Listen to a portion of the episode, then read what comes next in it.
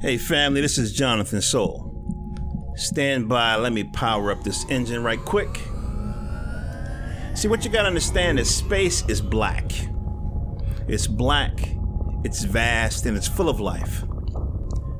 Here on JonathanSoul.com, what we do is we explore blackness in the form of comics, sci-fi, mystery thrillers, science fiction, and fantasy, basically. I interview writers, illustrators, publishers, actors, filmmakers from the African American, the global black community, and see what kinds of dimensions, worlds, civilizations they're building.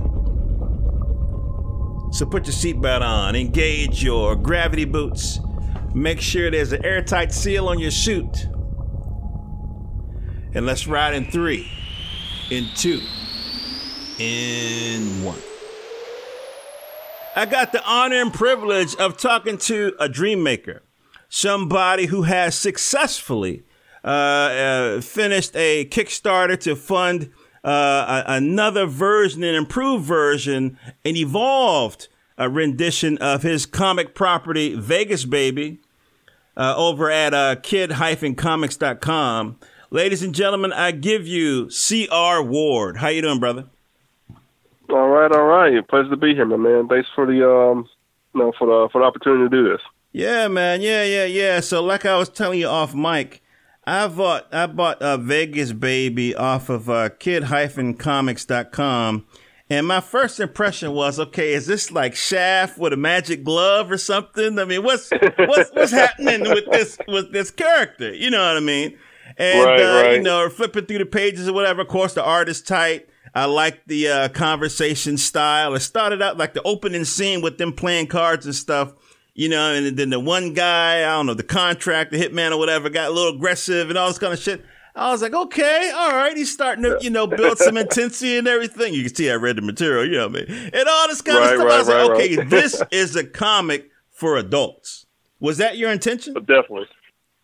Yeah, definitely, 100%. You know, I'm 34, no wife, no kids, and I understand people, you know, wanting to do different, you know, genres and things, but I didn't want to write a book for kids, you know. Right. When I first started getting into the Black Indian community and I looked around, I saw a lot of positive characters. I saw characters like Purge, Dreadlocks, Jason Wise, even the Street Team. And I didn't want a guy like that. Like I wanted my guy to be like, have that Riddick personality from Chronicles of Riddick, you know, Vin Diesel. Mm-hmm. And, but he's going to have a Doctor Who intelligence. That's the main basis for the character. You put those two characters together, that's Vegas. Now, it's funny that you point out Doctor Who for the intelligence part. That's that. Why? Which Doctor Who was your favorite, by the way, as far as the actor? Oh man, I'll have to say Tennant, David Tennant, for right now. The rest of them are pretty good, but he's the one I always go to. Is like that's when I first really started getting into it. He was a doctor at that point. Okay, I got you. I think that if you're in your 40s, you might like Tom Baker. You know what I mean? If you're in your 30s, it might be. Uh-huh. Tennant is the only guy that had that kind of crazy, slightly off, like maybe he might need some medication type of acting. You know what I mean? You know, I was like, okay, this makes sense. This makes sense. But all right, then. So let's give the audience a sense of who the Vegas Baby property is. And from what I can see from your images in the Kickstarter, that character is changing. First, just talk. How did you come up with the character? You know, how did you take it from an idea to a finished book? Well, I came up with the character when I was in college, maybe 04, 05, something like that. And I remember reading articles about Robert Kirkman and Todd McFarlane and Wizard. I think it was Wizard at the time. I can't remember. Mm-hmm. But I don't know if you remember David Cochran, the guy who did John Size X-Men. He helped create Nightcrawler and Colossus and Storm. Oh, wow. Okay. I think that they were talking about him because at the time his health was failing. And a lot of people were kind of complaining that Marvel wasn't doing more to help him out, and Marvel didn't feel any responsibility to because he did all the things he did was work for hire, and like he didn't deserve any royalties on that stuff. Mm. And I say that to say it's because in the article, Kirkman and McFarlane were talking about the importance of creator-owned properties, mm-hmm. and like how it's important to own your own thing. And at the time, I really wanted to write Black Panther. Like, Black Panther was Christopher Priest was writing it. As far as I knew, I was the only person reading it, because this was like before Facebook, or Facebook was just starting out and stuff, so I didn't have any other nerds around me. And I was just telling everybody about the Black Panther books. So I just loved it that much. And after reading the article, I was like, it made sense to me what Kirkman and them are saying. Mm-hmm. And instead of thinking of all my ideas I would use for Black Panther, I just rolled them all over into my own character and created somebody different and somebody that spoke in the voice that I wanted and did the things I wanted to see. That's okay. How I came up with Vegas. Wow, wow. Now, describe the character Vegas physically. You talked about, the mental piece, and you talked about maybe the aura of a Riddick. Describe him. Vegas, he's about, he's a physical character, even though he is very intelligent. He's going to have like that Vin Diesel type body to him. Most of my artists, when they draw him, they usually use his body type or The Rock, something like that. I only see him being that big.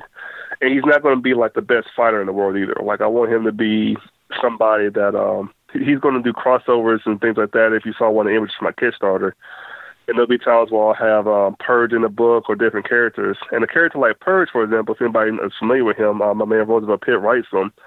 Purge could probably kick Vegas' tail in a fight, one-on-one, hand-to-hand. But when it comes to the intelligence piece and the strategy, Vegas is second to none in that part. Mm. So he's going to be a big guy, intelligent guy, looking kind of imposing. Definitely not a pushover, but he's not going to be the best there is in terms of the fighting aspects. Now, when I was first introduced to Purge, it was issue number 1, which you're going to reissue, I suppose. The one where he's Vegas, sitting on the car, right? for Vegas. Oh, I said Purge. Yeah. So when I first got introduced to Vegas Baby, the issue I bought was in May of this year. I think he was sitting on a car with a pink glove, and he was dressed in like a regular. I looked like a silk shirt and jeans and Timberlands or something. Right. You know what I mean? Right, like maybe a bouncer. But when I looked on the Kickstarter. Yeah. It looked like he had a costume, and then he fight, and they got a wife, and they're like a dynamic duo thing. Tell me a little bit about that journey. Right. Well, that was always the intention, but I think the whole reason why I wanted to do the remarketing to kind of like reintroduce a little bit is because I didn't get that across as much as I wanted. Okay. I wanted Vegas to have a very urban feel, exactly the way you saw him, but there's going to be a very scientific, like Fantastic Four type, other dimensionals type, stuff going on. When I'm writing the book, I think about stuff that Reed Richards would get into, Okay. So that cover was actually done by a very talented N. Stephen Harris. He was like one of the first person I paid to do something for me. He blessed me with that cover, which I'm still going to use at some point. But I had a costume design for Vegas. If you see it on the Kickstarter, that's how it ended up looking. But it just took me a while to really define it and get the point across. Like I still want this to be a superhero book. Push come to shove. So I just wanted to add those things on there to let people know a little bit clearer. And if you notice too, I didn't really put his origin in there, and that's something that's going to be in the new revamp of the new book that I put out. So it's going to be the same thing you bought. It's just going to have a little bit more into it. And I had to tell the audience that I was looking for it because I take great pride in the fact that I support these artists. I'm not just throwing the microphone talking shit. I believe in this renaissance that's happening amongst African creators worldwide. You know what I mean? It was a couple weeks ago, I was talking to some brothers from Nigeria. A week ago, talking to a sister from London. I mean, it's popping, and the sci-fi without pictures. You know what I mean? What we call novels, and then the sci-fi with pictures. We call, know what I mean, comics or graphic novels. It's happening. And the thing that's so 100%. Beautiful is that y'all are controlling your content. That's what's most important, because this happened in the 90s. African people, especially in America, we go through a 30-year cycle. And this shit happened in the 90s. Brother Man was popping off, Purge, and the other people in his conglomerate was popping off. But, and they're coming back, You know, but we want to be able to build some longevity.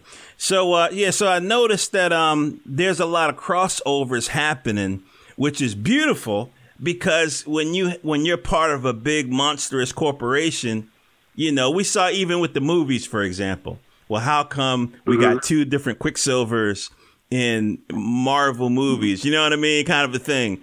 But you guys don't have your hands tied because you own your own property. So what's that like, being able to cross over? Tell me about that. Well, for me, it's great because it's something that, you know, it just breeds, you know, cooperation, trust. You get to work with, like, a lot of different people, and especially when you're dealing with different archetypes. Vegas has a particular archetype. I'm not too sure really who I could compare it, what single person I could compare him to other than, say, a Riddick and Doctor Who, like I was thinking. But Purge, when I deal with him or work with Roosevelt on that character, Purge is a completely different archetype than Vegas is. Mm-hmm. And those two characters can get along and do a job together, but they really wouldn't like each other that much. All right. As a fan, man, can I impose, you know what I mean? Yeah. So you ever heard of this TV show called A Man Named Hawk? A Man Named Hawk? No, I haven't heard of that. All right. So back in the day, there was this TV show. I'm, well into my 40s. And there was this TV show called Spencer for Hire. And in the late 80s, early 90s, there was a lot of private eye, ex-cop turned private eye kind of thing. And so long story short, Avery Brooks, I think his name was Avery Brooks, was an actor, and he was a character, black guy, you know, private detective, whatever. And that he was so good at his fucking character, they spun it off into a very short 3-episode series called A Man Named Hawk. And when I saw Vegas Baby, that's the first thing that popped into my mind. You remember Deep Space Nine? Oh, yeah. I love I'm a big Star Trek guy. So before Deep Space Nine, Avery Brooks, I hope I'm getting his name right, was known for that thing. So it used to be on Amazon, but very intelligent brother, but, you know, in the hood, in the city. You know, people knew him from before, and there's all the kind of thing. Now, the one thing that I think makes your character, several things. One thing makes your character unique, and I didn't know it until I watched the Kickstarter video, is that you said he hit Vegas as a baby, Terminator style. Is you gonna save that for the TV? Are you gonna save that for the comic, or can you give one or two more details, or we gotta wait? What's going on? No, I can tell you that because that's something I realized like an idiot I should have put in there before. Like that's something you should know because it's a big thing. My man Vince White, I know you probably heard of him. I talked to him. He created Willpower. I consider him like a mentor to me. Really, he doesn't have so much knowledge about characters and stuff, but basically in the origin. It's Vegas as, you know, there's a woman who is in an alley, a teenager. You know, she ended up having a baby, and her baby, you know, died. It was stillborn when she had it. She was really sad, distraught. She was about to leave and put the baby down because, like, she didn't have anywhere to put it. She was ashamed. And being out of the blue, another baby appeared, you know, Terminator style, electricity sparking through the air, and she's scared, and she slowly walks over and grabs the baby, and she's transported into, like, this beautiful meadow, and there's like this like greenery and all this stuff, and now she's not in the alley anymore, and then she blinks and then she's back in the alley, and that baby she was holding is Vegas. And if anybody who knows what Vegas means, Las Vegas means the meadows, and that's one of the reasons his name is Vegas, because when the woman found him, she named him after where she was transported to, or where she was hallucinated. Plus, he's in Las Vegas, so he's a child of the city. He just kind of appeared in the city, so he's a Vegas baby. Now, and that, in terms of like all that, there's a whole lot that goes behind that, but that's all I'm gonna tell you for now. Yeah, let's just save it. Let's save that for the books. Now, what we can expect once you know, the Kickstarter's done, and again, congratulations on that. You guys hit your goal, correct? Yes, sir. Yes, sir. Very happy that happened. You hit your goal, and so on a perfect day. Books that we should see 4 issues. Is that what you're working on? Or Yes, that's definitely what's going to happen. As you know, you already saw issue one because it was out. Yep. Mm-hmm. All we're going to be doing is adding on some more things to make it more clear of who the character is, like his origin and all that stuff. Yeah. So then that's going to go straight at the backer. So this month. Okay. Then issue two is actually already finished also. Because I was working on that and paying that out of my pocket. So issue two is going to go out to people in probably in February. Okay. And issue three is about 70% done. Okay. So we'll have that out in February, March, and then issue four is on the way now. Because with the Kickstarter money, that was the main thing that we wanted to get taken care of. So we'll have hopefully all four issues out to everybody by April or May at the latest. So for knuckleheads like myself who missed the Kickstarter, when can I go to kid-comics.com and just purchase it straight up? I'm going to make them available to everybody as soon as the Kickstarter backers gets theirs first. Now, they supported it. They were, there with me, so I want to make sure they get taken care of. Everybody gets their rewards, the PDFs, all that stuff, the prints. And then as soon as I send out the prints, I'll make it available on the site for anybody to buy. Okay. Now, there's a lot of comic creators out there. I think the bulk of my audience is creators from the kind of feedback that I get.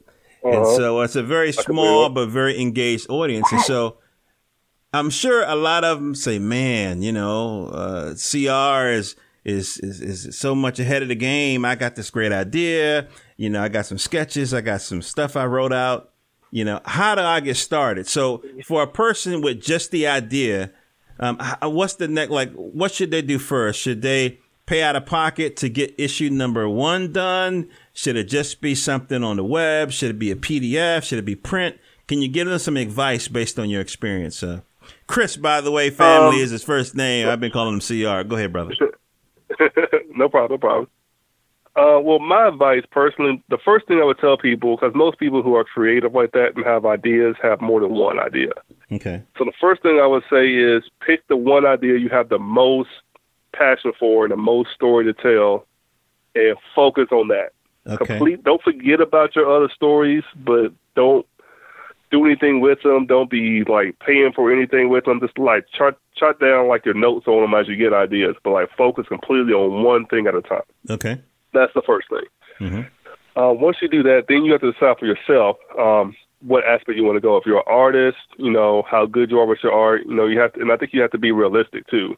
Yeah. And have an eye for quality. I think a lot of times I did that myself because I actually went to school for art, for graphic design and studio art. Oh, okay. And I was decent, but I wasn't getting across the look I really wanted. And I had to, after a few years of going through it and then trying to work at the same time and everything, I had to kind of be honest with myself and realize where I was stronger. Mm-hmm. And I'm actually stronger as a writer. Yeah. So if you're an artist and you're doing good art, but you're kind of poor and weak on the writing side, find somebody to help you. If you really want to draw and you want to, and you're not really good on the other side of it, find somebody to help you, find the balance there. Now, how did you find somebody to help you? How did you find your first artist? Oh, man, it was really through making connections. It was because of, I'm not sure people know, but I did a Kickstarter for Vegas a long time ago when I was trying to do it myself. Mm-hmm. And it didn't hit gold. And that was before I got hooked up with Kid. I knew Vince White or anything. It was just me. But I was able to garner some attention because it looked like I knew what I was doing, even though I didn't. Okay. I made it look like I did. And then from those people who saw that Kickstarter, I made some really good connections with people in the indie market. And then eventually, after talking to people, I would get somebody to do something for me, pay them up front, and then I can get one guy to color something for me. And then I built a reputation for, delivering. If I say I'm going to pay you for something, I'll pay you for it. Okay. I don't have to pay. And then I knew what I wanted. Mm-hmm. So if I asked you to color something like this, this is how I wanted to color, and I didn't come back to you having you change it 4 or 5 different times. So I just built up a reputation slowly over time. That's beautiful. And then word travel, and I found the right people. Okay. Now, how did you make the decision, or what was the decision like in terms of the final medium? Was it a webcomic? Was it a PDF? Was it a print? All of the above? What was it? The final decision was I was really struggling with that when I had the story for Vegas, and I really didn't sure how I wasn't trying to do it. And I was struggling coming up with the character or nailing the character down, his archetype. Mm-hmm. And for me, I'm more of a pure writer. So what I did was I had already published a murder mystery at the time. Mm-hmm. So I wrote a sci-fi action adventure novel featuring Vegas. Okay. And then once I wrote the novel, I realized how I wanted the character, how I saw him, what I thought would look better with him. So there's a novel of Vegas? There is, actually. I haven't promoted it much because I'm going through the same thing I'm doing with the comic. It's actually on Amazon right now. You can search Vegas Baby and The Great Red Spot, and it will be there. Basically, it's a story where he goes to Jupiter. He has to fight, some celestial gods to defeat this evil force in the universe and whatnot. So I wrote a novel, and after doing that, I was able to decide, how I wanted the book to look and decide I wanted a comic, what I really dreamt for it. It took me a few years to get the comic together, and then that's where I went for it. Yeah. Wow! And I see the novel. That's really cool, man. I'm gonna have to add that to my collection. So the novel helped you flush out the character, but at what point did you decide I'm gonna make this a print or I'm gonna make this a PDF or like? I didn't hear that part. I never like PDFs. I'm not a big fan of PDFs. And I was kind of resistant to digital comics, but I move a lot. And I don't have anywhere to put them. Like, I'm either in, people who know me, I'm either in D.C. or West Virginia, North Carolina, Boston. I was there for a while. Like, I move all over the place. And I realized my comics are Comixology. So I don't like PDFs, but I do like that. And I just like print. Like, I like having the option of having print. So I really wanted to make that happen. Like, it wasn't even there was no option for me. It was like, I knew it was going to be in print. Okay. Yeah, I mean, I like Comixology in the sense that it has that guided reader function. So when you next, it'll zoom in and all that kind of stuff, which your eye would naturally do. The PDFs, I don't particularly dig them either. You know what I mean? But if I'm on the train or something or whatever, I actually missed my iPad. I gave it to one of my kids. But yeah, man, yeah. But I think the comics work better on the iPad if you're going to deal with digital. All right, so we talked about you getting started, you finding folks. And tell me about the Kickstarter process. Like, how did that, happen? The second one, I know the first one, I hear that story a lot. Well, I did it back in the day, and this time, I think now's the time. You know what I mean? I think, definitely. Now's the time. How did this Kickstarter work out for you? Like, tell me how you got started. How did you promote it? Was it just through your Twitter? That kind of thing. I was trying to get as many places as I possibly could, but really how it kind of came about was my man Vince White. That dude wears a lot of hats. Like I said, man, I really give it up to him and everything that he's really able to do, especially when it comes to marketing and branding. I think Vince is the type of guy that, whatever you have, he's a service where like he can make it better. You have an idea that's kind of crappy, he'll just throw some stuff on it and then he'll make it like just shine. Okay. And with Vegas, I had all the stuff there. He just had to put it together because I did a lot of work with have pinups done and a lot of images for him to show. So he was able to with me go through and like he really got the character and really got what I was trying to make it. And he knew how to present it to people so that they would get it too. So he was the one who did the graphics and everything for it. Okay. Mostly I did everything on Facebook, just messaging people, everybody who liked an image, just hit them up in a DM, hey, how you doing? Just appreciate any interest that they gave me. I did Twitter too. I'm not as versed in Twitter as I probably should be right now, but I did Twitter too, some Instagram. No, just try to get it everywhere, man. Even talking to people, too. That's the main thing. Handing out flyers. Because I was actually living in Boston at the time the Kickstarter was running. So I was, pushing it up there as much as I can. And no matter where you are, you just got to work it, Okay. In your stories, we're going to talk about the writer part. And then I'm going to talk about some of the stuff in your social media feed, which I find interesting. In your stories... Is there ever a time when maybe current events pop into it? Is it all straight fiction? Is it a little bit autobiographical? Like when you come up with the stories? My stories are pretty much all straight fiction. you know how people always say, you know, they want the character they can relate to, or they like Peter Parker because, you know, he was living the high school life like they were doing, or they like the X-Men because you can relate to them. Like, for me personally, I never liked that. Like, screw that. I don't want to relate to, like, this fantasy world. Okay. Like, I don't want to do that. Like, I want to be somewhere else. Like, I live my life. My life's all right. Like, I know what my life is like. Right. I got a sister and brothers and stuff. I could talk to them if I want to, like, relate. Right. I want to be somewhere else. So I love the Fantastic Four. You know, they had, like, a family dynamic and traveling. So we're talking about escapism, like, then. Yeah, that's what I wanted. That's what I like. That's what I present.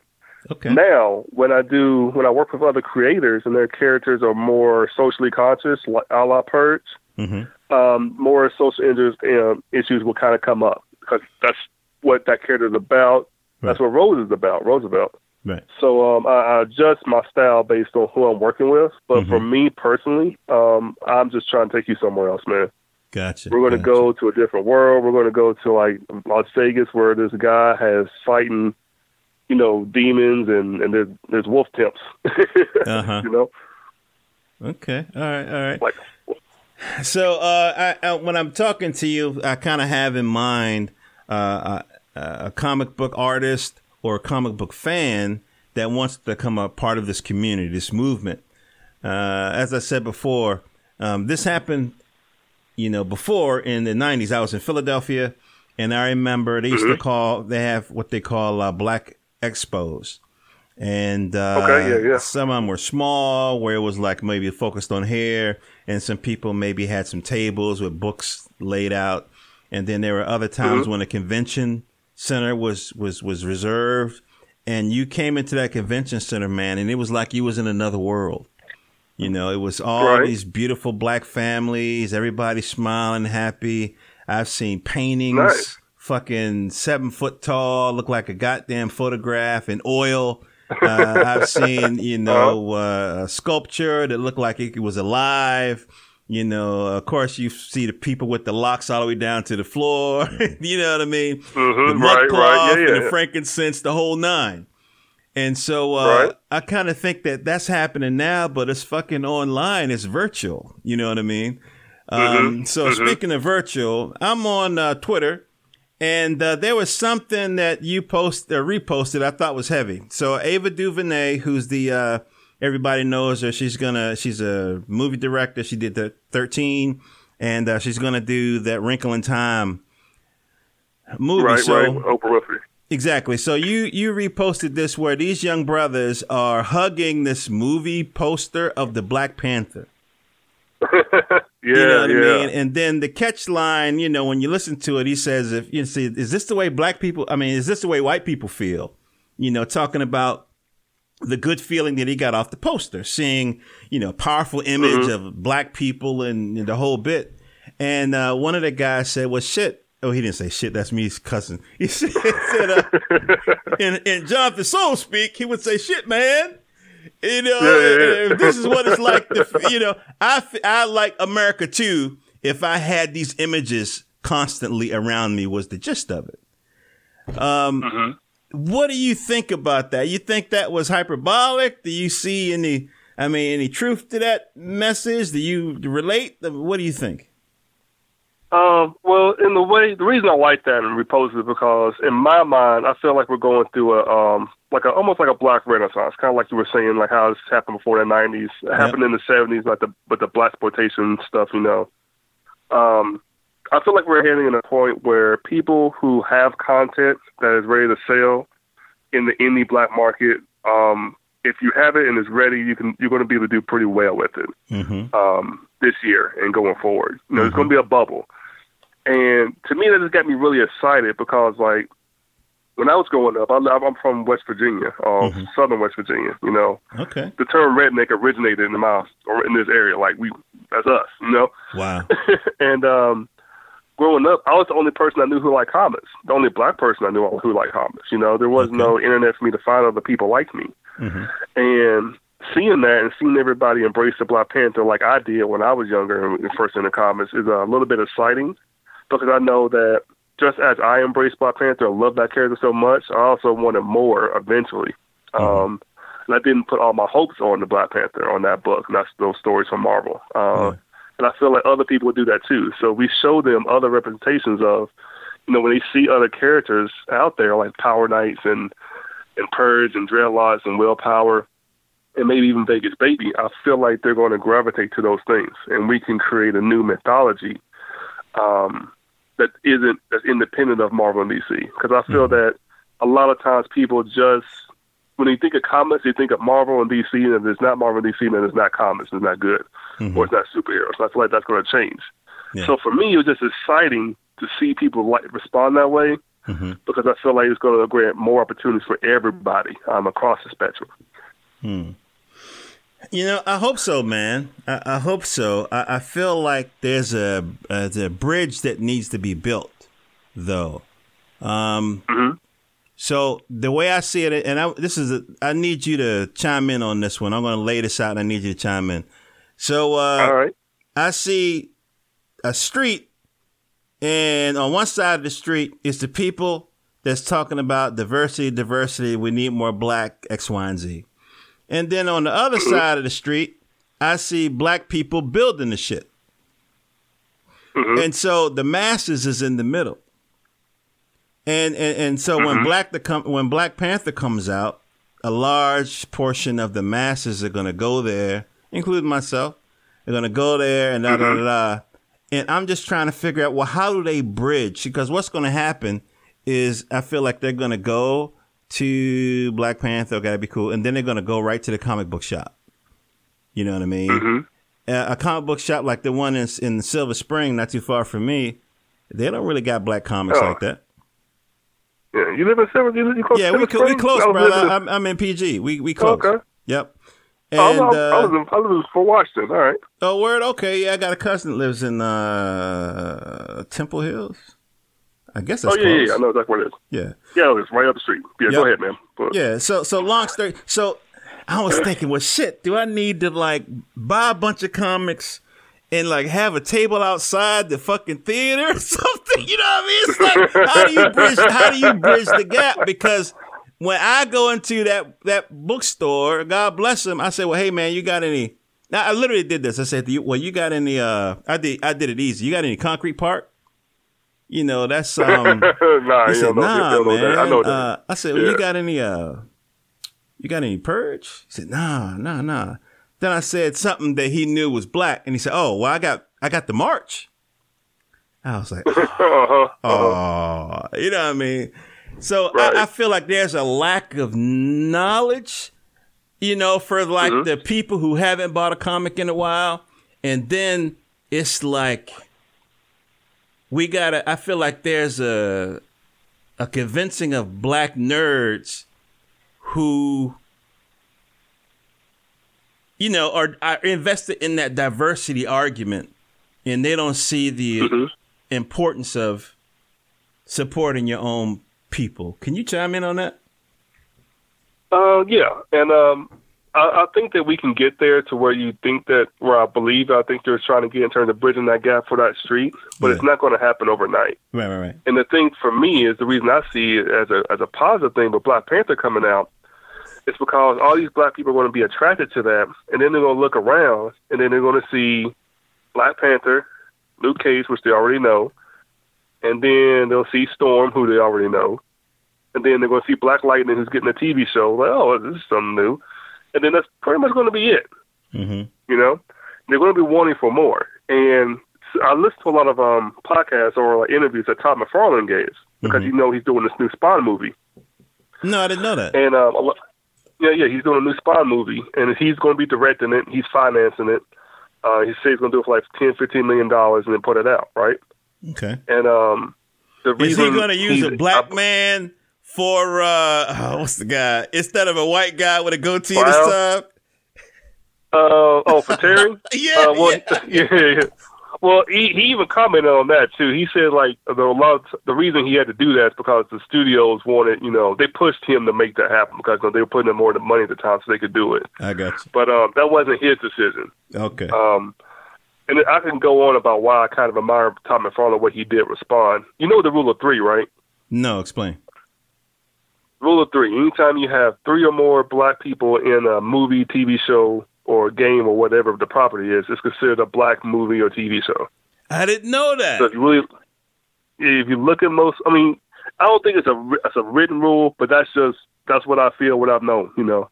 You look at any show, any movie, if you have three or more, it's like a black show, so they don't really do that. If you do have three or more, typically the third black dude is probably going to get hurt or die or something like that. Okay. All right, you hit me with something new, okay. Yeah, just think about that. Think about the stuff you like that had the black people in it, and like there's always going to be one or two, maybe, but not three.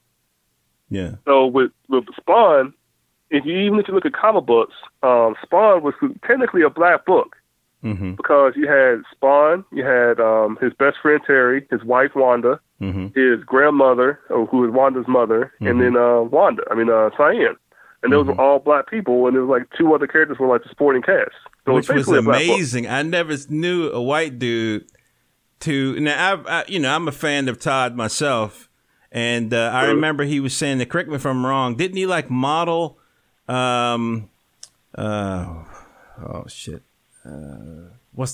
Spawn's birth name? Al Simmons. Al Simmons. Didn't he model him after his like college roommate or something? Yeah. Wanda is his wife. That's his wife's name. And and Cyan, Wanda's daughter, that is his daughter's name. Wow. Okay. Yeah. Okay. So back to the point though, in terms of like what McFarlane's doing with the movie coming out, because he's doing it through the same Blumhouse Studios, the same people who did Get Out. Wow. You know, okay. That's the people that give you the money and get out the way, right? Well, he's just going through them so he can get help with distribution. Like I think he's pretty much financing it himself. Wow. Maybe I think Blumhouse is helping a little bit, but he's directing it. Gotcha. He just needed them so that he could take it to a movie studio and be like, "Who wants to distribute this?" I gotcha. Okay. But in terms of superhero movies, and like, there's no doubt that superhero movies are like the big blockbusters of our generation of today, right? And it's going to keep going for a while because they're so iconic. Mm-hmm. Well, look at who has them. You have Disney and you have Warner Brothers, and that's it. Mm-hmm. What about all the other movie studios? You know? So I think they don't have any content, or like they don't have the content that really is driving that they can really push. You know, Sony's messing up. Fox got bought out, you know?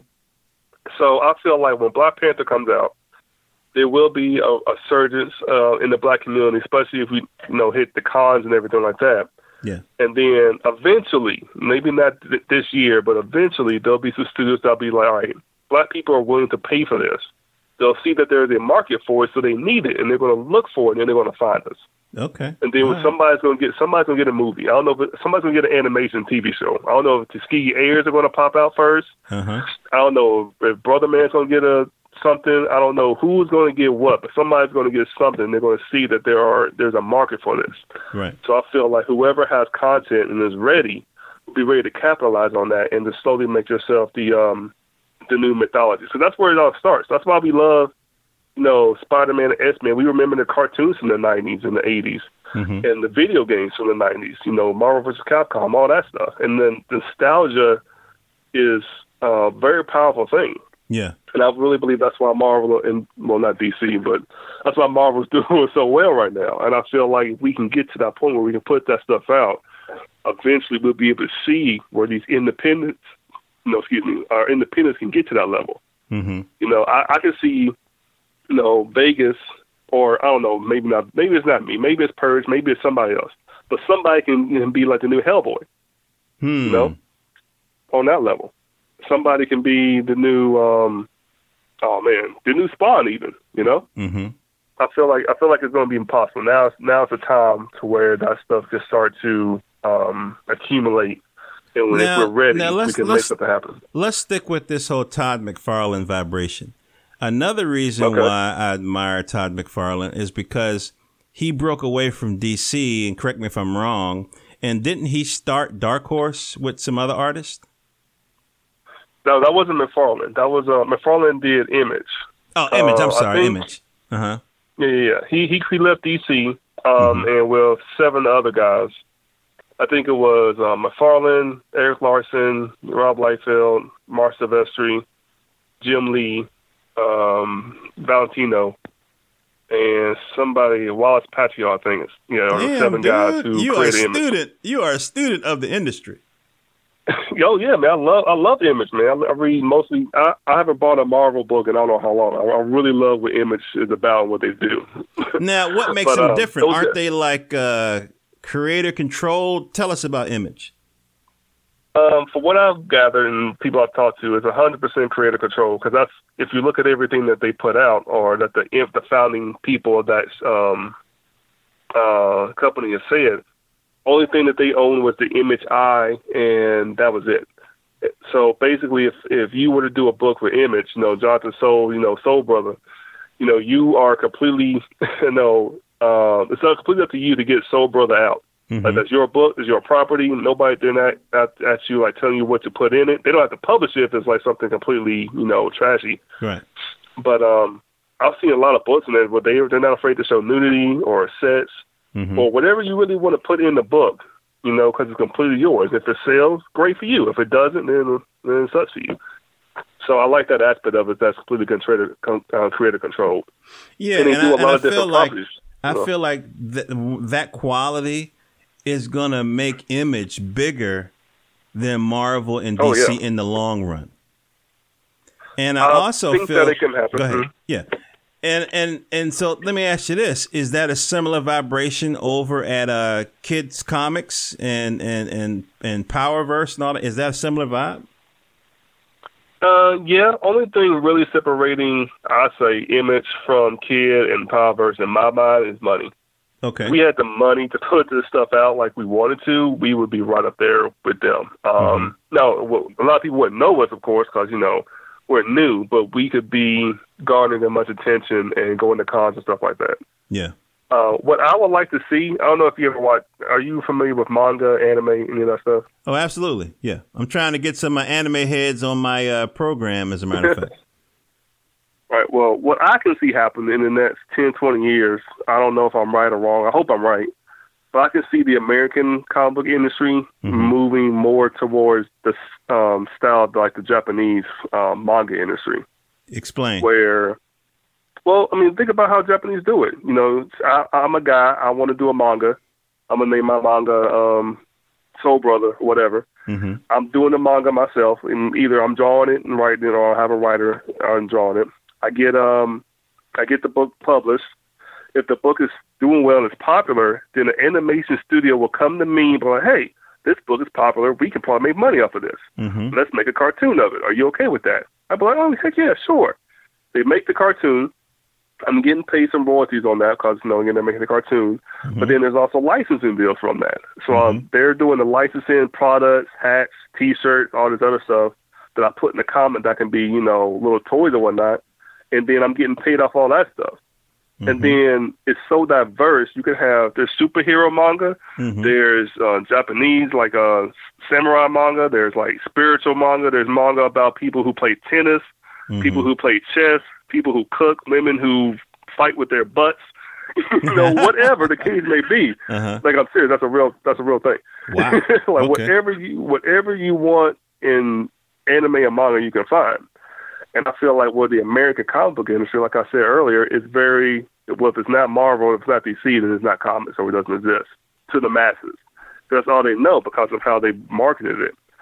And I feel like if we can get these independents out, there can be a place or a studio, something will realize that, hey, there's a lot of content floating around out here. We can take this content, license it, and start to make money, and then people are going to follow suit. And it can go more to like that Japanese market. That's the most amazing thing I've heard in a very long time. Wow. No, seriously. But wouldn't that be nice though? Well, see, here's the thing. This is why I said that it's a renaissance, because what you just articulated,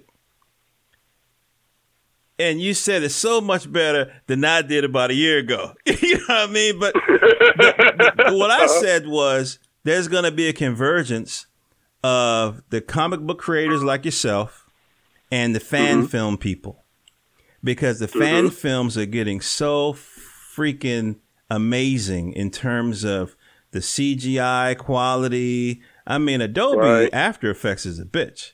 You know what I mean? You take a little plastic gun, you put that little the little thing on it and pow. Right. The acting, of course, is already there. And the only people who get involved in fan films are people who are passionate either about the character or about filmmaking or about acting. And so you have a convergence of very passionate people. You know what I mean? So what you just said is actually, I mean, you capsulized it even better. And to me, that would destroy Hollywood. Because if all these little, you call them anime studios in America, these little studio houses take Vegas Baby and start doing a monthly or a weekly, episodes. What do we need with Hollywood? And the thing too is like Hollywood, even before we even get to that point, when that starts to happen, they're going to jump on it. Because think about, like I just said, Warner Brothers has all of DC characters. Disney has all of Marvel characters. What about Paramount? What about Universal? Those movie studios don't have any content. And if they realize that these bottom people like me, these independent people have gold, they're going to come looking for it. It's just like it's just like novels. Like how novels get turned into movies. Like James Patterson, Along Came a Spider, Olson Scott Card, Ender's Game. They see the books are doing well. Like they see the concept. Oh, we can turn this into a movie. Let's go talk to that guy. Yeah. Comics could be the same way. See, here's the thing, and this is probably because I'm a little closer to the horizon. Let's just say Vegas Baby pops off, which I know it is. It's an excellent property. I mean, I think it's unique in this space. The black comics that I'm looking at, they're super soldier type people, you know what I mean? And it's a nice moral, conscious, redeeming. And this guy is the kind of fun, dirty guy. You know what I mean? You're going to see titting ass sitting there and stuff. I mean, I was just thinking the other day, I got an old copy of Heavy Metal. And Heavy Metal, I don't know if you're familiar. I know what that is. Okay, it's like I'll say Vegas Baby might be, you know what I mean? You know what I'm saying? But before I lose my train of thought, let's just say Vegas Baby pops off, which it will, and Paramount approaches you. Okay, that's cool. You know what I mean? But I like, how do you pass that on to your children? You know what I mean? How do you pass that? How do you...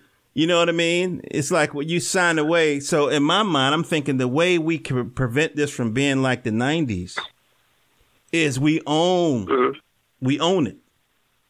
Like McFarlane, you might use some of these people for distribution but you maintain ownership because, Well, see. Yeah, go ahead. Well, even with that, like McFarlane, there was a Spawn movie in 97. You remember that movie, right? Yeah, I was in the theater. I still think that John Leguizamo was the most incredible. He captured it. Like, goddamn. But yeah, go ahead. Yeah. Well, when he did that deal, it was like a first-time director. If you look at that director now, I don't think he's done anything else since, like maybe a couple of TV shows or whatever. Okay. But first-time director, special effects guy, they were all first-time new guys, right? Yeah. And he had a deal with them, and he wasn't 100% happy with it because, again, they were putting most of the money.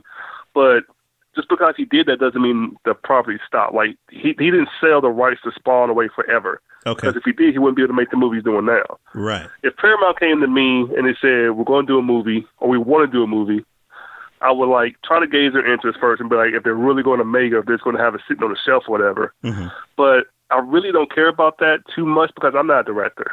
Okay. I'm not a filmmaker. Mm-hmm. I'm a comic book creator. Gotcha. And no matter what deal they put in front of me, I'm not selling the rights to the comic. Mm-hmm. So as long as I keep putting the comic out, and if I keep getting buzz around it, and if I can pay my bills with my comic, I'm good. Excellent. Eventually, those other big money opportunities will come down the line at some point, or maybe they won't. I don't know. I hope they do, but I'm not too. The thing that I own and that I would want to pass down would be my comics. I don't want to say, "Hey, son, here's the Vegas Baby." I want to be like, "Hey, son, this is the Vegas Baby movie they did. It was all right, or it wasn't everything I wanted, but here's the comic." The comic is everything I want it to be. Every page, I wrote it. I had my artists go over it. I talked to the color guys. I made sure the letter placement was good. This is what I have. This is what I did. This is what I'm leaving behind. It's the comic. Wow. If you gave me the choice between right now saying, Chris, we want to do Vegas. I guarantee you would do a Vegas Baby movie. Mm-hmm. Or, Chris, I guarantee you Vegas Baby will get to issue 100 and you can make a living off your, paying it. Mm-hmm. I would rather have 100 issues of Vegas Baby before I had a movie. Wow. That's pure soul right there, ladies and gentlemen. You hear that? That's about as pure as you can get when it comes to this industry and comics. That's beautiful.